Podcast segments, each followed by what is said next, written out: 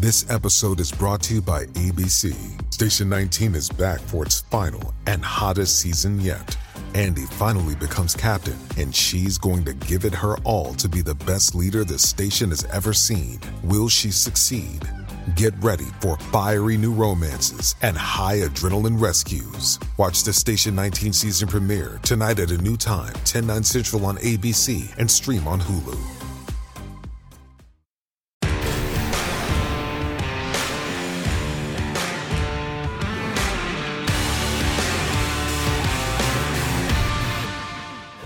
It's that time again, time for my losers of the week. And as per usual, a lot of options, plentiful, and a vast array of morons, communists, and wokesters to choose from. Here are my selections in no particular order. Let's start with our president, Karine Jean Pierre. Wait, you haven't heard? She is apparently the president now, according to her own Twitter account. And damn, all this time Joe's been thinking Kamala was the president, and it's been KJP all along. Wow, what a plot twist. Or perhaps the person that speaks for Joe Biden and Karine Jean Pierre sent out a tweet to the wrong account when he or she was attempting to gaslight the American people into thinking everything is going well with our economy. There you go, bingo. I'm still not sure who is in charge over there at 1600 Pennsylvania Avenue, but I do know it's not this guy. On to loser two this week, the actress who plays the new and not improved Snow White in the upcoming Disney remake of the classic film, Rachel Zegler. I don't really care that she's not white as snow, as the fairy tale would suggest. I care more about the fact that she's an insufferable woke brat who seemingly hates the character she's been casted to portray. Roll it. There's a big focus on her love story um, with a guy who literally stalks her. yeah. Weird, weird. All of Andrew scenes could get cut. Who knows? It's Hollywood, baby. I was scared of the original cartoon. I think I watched it once and then I never picked it up again. So at this point, Disney and Bud Light should just plan a joint funeral and get it over with. I'll send flowers. Furthermore, pretty much every film Disney has put out in the last year has been a remake Little Mermaid, Haunted Mansion, and now this. Y'all really have no new ideas over there at Disney? You have to take classics from my childhood and woke them up and call it a new movie? Do better, Disney. Oh, on all fronts, do better. But speaking of weird characters that need to do better, my last loser, or should I say losers this week, are these, um, let's go with they thems who were protesting outside of a Let Women Speak event in Austin, Texas. What do we want? Trans rights! When do we want it? Now! What do we want? Trans rights! When do we want them? Now! What do we want? Trans rights! When do we want them? Now!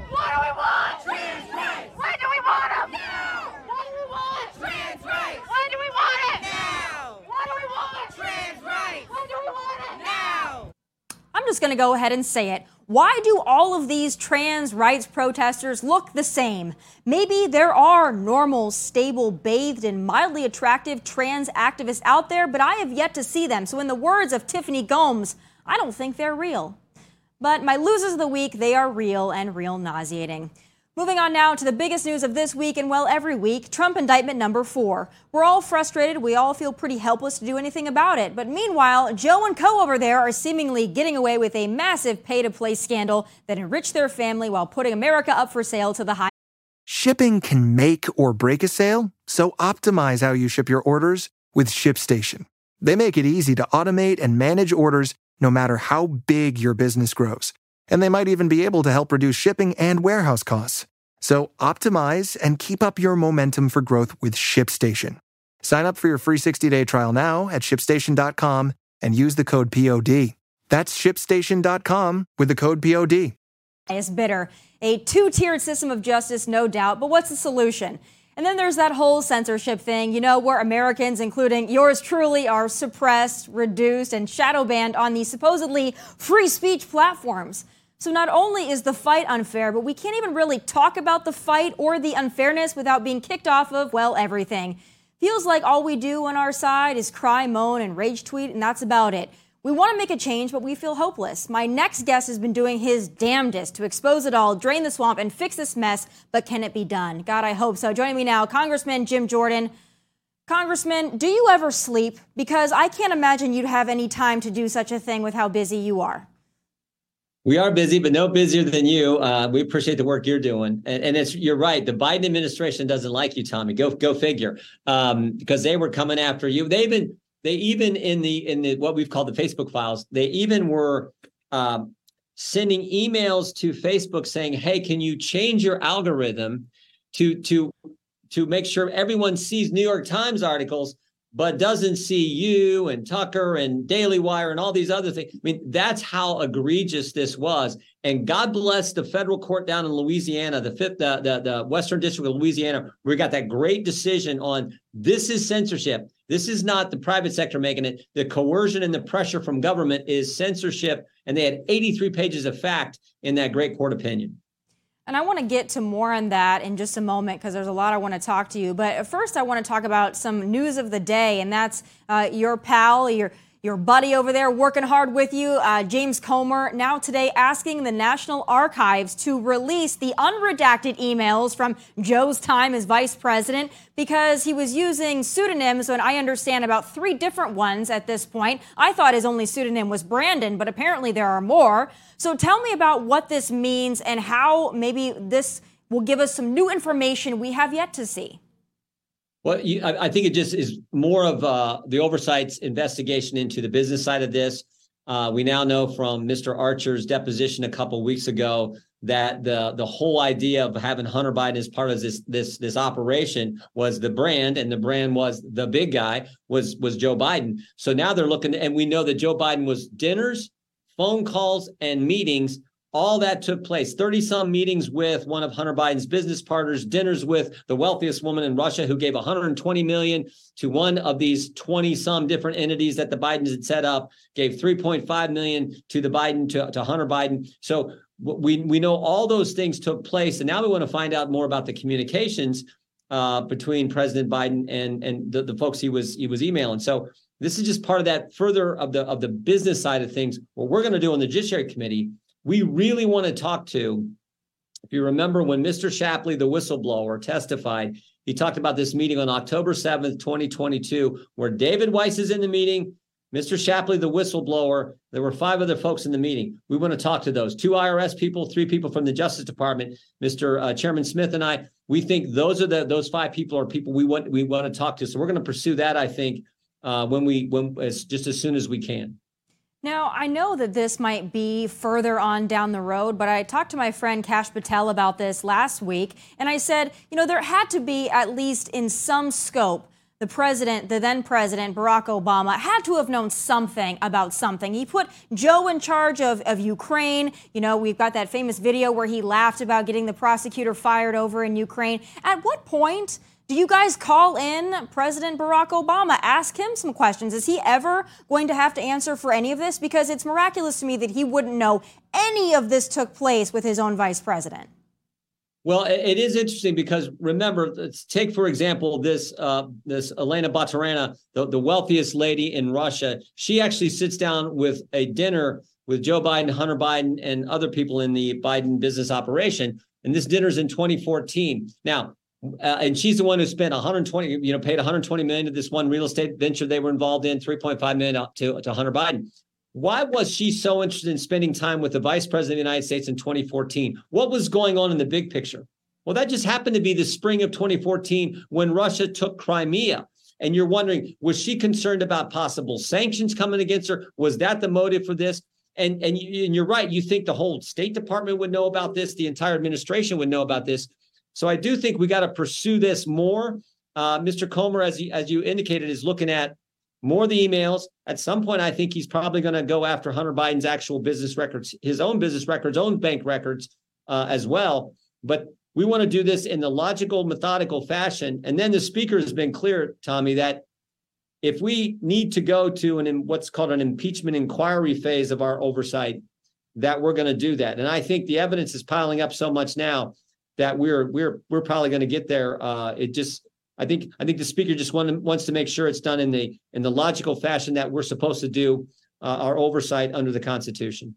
And I understand that. And I know that you guys are doing it the right way. You're trying to make it, you know, bulletproof. And I think that's the way you're going to have to go with everything stacked against you. But every day on Twitter, when we talk about these things, I see so many of my fellow average Americans that say, listen, the Democrats are cutthroat. They want to imprison, you know, the leading contender for the White House in 2024. And Republicans, you know, God love you, but you guys do investigations and we have, you know, little tidbits here and there. You stack up the evidence and then nothing happens. They feel like we get to this point where you guys present so much evidence where it is evident that there was foul play here, right. and then it feels like nothing happens. What do you tell those people that are so frustrated? They feel like the Democrats just go for the jugular, no, and we always play nice. No, it's it's it's frustrating. Uh, it, I always say the number one question I get does uh, it seems like is when is someone going to jail? You know, when when are some of these people who, uh, meanwhile, as you said, they're they're coming after President Trump, four different indictments. It's just crazy. So uh, I always remind folks we're the legislative branch. All we can do is the oversight um, we can do the investigations, we can get the facts on the table, we can propose legislation, and we can use the appropriations process to limit how your tax dollars, your listeners' tax, your viewers' tax dollars, how that is spent. Um, we're gonna we're gonna do all that, but we're gonna we're I mean we've done 60 some different depositions or transcribed interviews this Congress. We we just keep we've done I think I've issued more subpoenas than the rest of Congress combined. Uh, not that it, not that that's the measure. The measure is what what are you finding? And I would just say this here's one win we got. And this only happened because Republicans were in control of the House of Representatives. You saw three weeks ago where the IRS announced they will no longer be making house calls, unannounced house calls on American citizens. And of course, Danny Werfel said that's because we're concerned about the, our, the safety of our agents. Bull roar. They changed that because we caught them when they were knocking on Matt Taibbi's door while he was testifying in front of our committee. And we dug into that and we found out they were looking at, before they went to knock on his door, they checked to see if he's a concealed carry holder. They looked at a bunch of different facts about this guy. So that's what we we figured out in that investigation. That's why I'm convinced they changed it. So that that's a positive change. Again, not enough, and we're going to keep doing uh keep doing our work. When you talk off the record to your Democrat colleagues, you know, there's got to be some good folks over there that you work with. Did they say anything to you that any of this stuff with, with Biden bothers them, that the fourth witch hunt into Donald Trump bothers them? Is there any sense that they have a little buyer's remorse of the system that they helped create? No, I mean, I think there are good Democrats around the country, but the left now controls the Democrat Party. And I, it, I don't see any of my colleagues, you know, speaking out in the way you just described, Tomi. In fact, I, I think so many of them are just out to get President Trump. But um, you know, I just think the left has such a hold of you know the Democrat Party today and where they want to take the country, what they're willing to do, what they're willing to, you know, Fani Willis, Alvin Bragg, what they're willing to do. This indictment with 18 other people named is so ridiculous.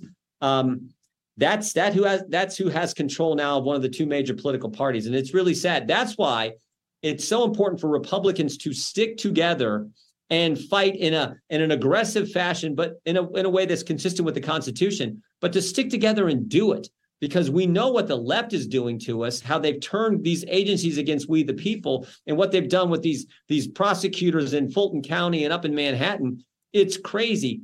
Um, but no, I don't see anyone in Congress on the Democrat side agreeing with us. Um, because I think maybe that maybe they're afraid of the left. I don't know, but I just know the hard left has control of that party.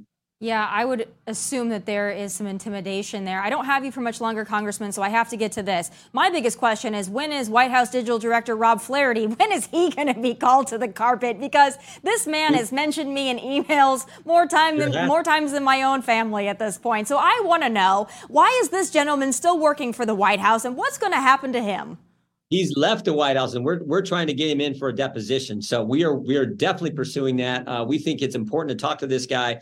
He was the one, I mean, he was the one swearing at these tech companies saying, when are you going to take this post down? When are you going to do this? Why don't you change your I mean, on and on and on it goes. And remember, the White House on, I think it was 37 hours into the Biden administration, there's an email that comes from the White House to Twitter and it says, Can you take down this tweet ASAP? And the tweet is from Robert F. Kennedy Jr. So think about it. Third day on the on the job, this administration is trying to censor their Democrat primary opponent, Robert F. Kennedy Jr. And now, of course, they're trying to put their general election opponent, President Trump, they're trying to put him in prison. That's how ridiculous, how wrong this has all become. So, yeah, uh, we we want to talk to Mr. Flaherty because he said all kinds of things that were in um, Shellenberger and Taibbi's uh, uh, language. I like what they said that the the censorship industrial complex, right. the White House working with big tech and big media to limit what Americans are allowed to say, to limit our First Amendment freedoms, and it's as it's as wrong as it gets. Well, Congressman, if you two, if you do talk to my buddy uh, Rob Flaherty over there, I'm going to send you a signed headshot because he seems to be the head of my fan club, and I think that he needs a, a Tomi Lahren photo to put on his wall yeah. or something because well, the obsession, the obsession is real. Congressman, thanks for spending so much time with me, and thanks for all you do. You bet. Thank you. God bless. And it's time for final thoughts.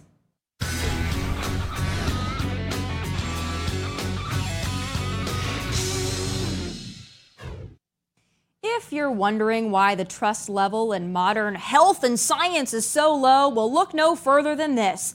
The American Medical Association is floating the idea of taxpayer funded uterus transplants for men who think they are women. No, I'm not kidding. The June edition of the AMA's Journal of Ethics centered around the ethical analysis of uterus transplants for biomales who want to be females. Oh, and important to note, this paper also floats the idea that this kind of crap should be taxpayer funded for equality and inclusion purposes, of course. This procedure, which I can't even believe is a thing, let alone categorized as life saving in some regards, costs between $100 and $300,000. If these whack jobs want to spark a damn civil war, start forcing people to pay for dudes to get uteruses. I don't fricking think so. This AMA journal went on to explain that some biological men want to have uteruses to have babies, and others just want a uterus to make them feel more like women. Isn't that special? So glad the American Medical Association is pouring time and money into such an important medical issue of our time how to advance male pregnancy, menstruation, and feelings of femininity.